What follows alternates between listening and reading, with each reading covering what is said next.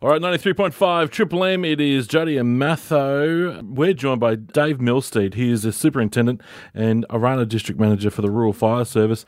Dave, thank you so much for uh, spending some time with us this morning. It's very appreciated. Yeah, thank you for having me. No, it's uh, our pleasure. Our uh, pleasure, yeah, absolutely. Yeah, um, very busy man. Look, it, we're coming into that, that season again.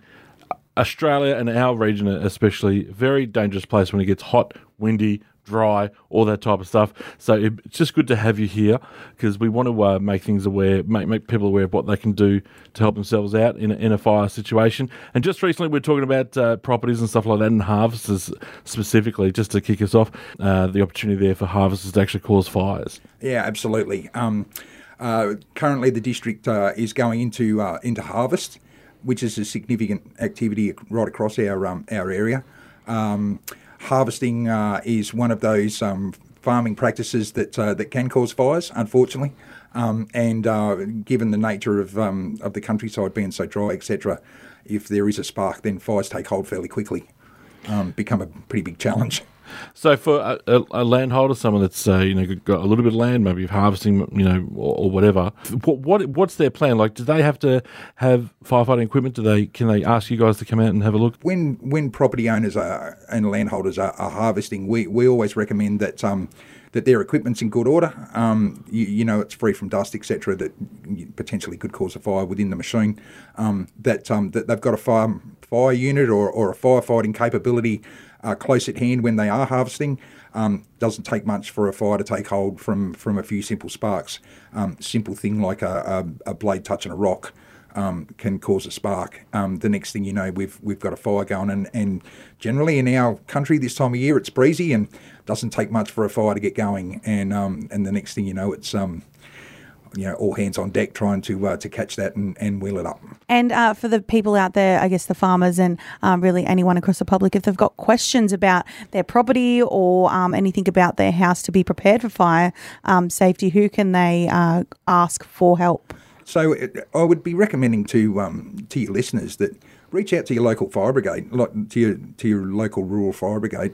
Um, they can provide you uh, all kinds of advice in relation to, to fire safety and um, appropriate measures to take to to limit um, the chances of fire or, or, you know the size of fires that, that do occur. Yeah, failing that, get in contact with us uh, here at um, at the Orana Fire Control Centre here in Dubbo, and, and we'll steer them on to um, to the appropriate person in their in their local area to uh, help out and provide them some advice.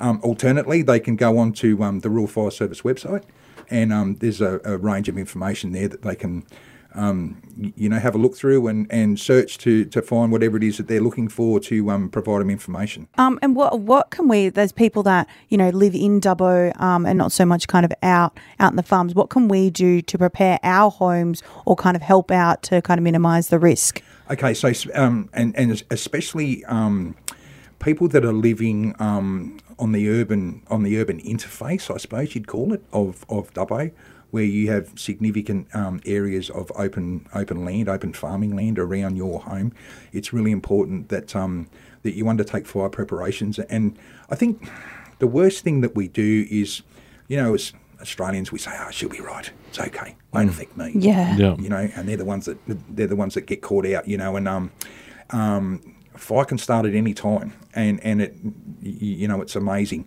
simple things like um, making sure you've got a water source or, or a hose that'll reach right around your house.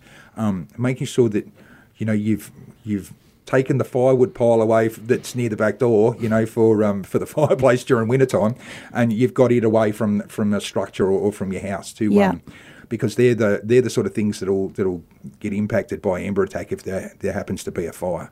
Um, making sure your gutters are clean, um, so that you know they're not full of leaves. Um, uh, simple little things like bird nests in um, in up in eaves and stuff like that. These are the things that catch fire um, yeah, under the ember attack, and unless you've actually been through a full blown ember attack, um, it, it's hard to describe.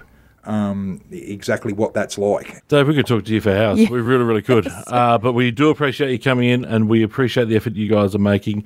And um, we're going to put the uh, word out there for everyone to get prepared and uh, best put themselves in the best position possible um, against Mother Nature's worst. That's Dave Millsteed, Superintendent and Aranamore District Manager of the Rural Fire Service. It's Jodi and Matho on 93.5 Triple M and streaming on the LiSTNR app.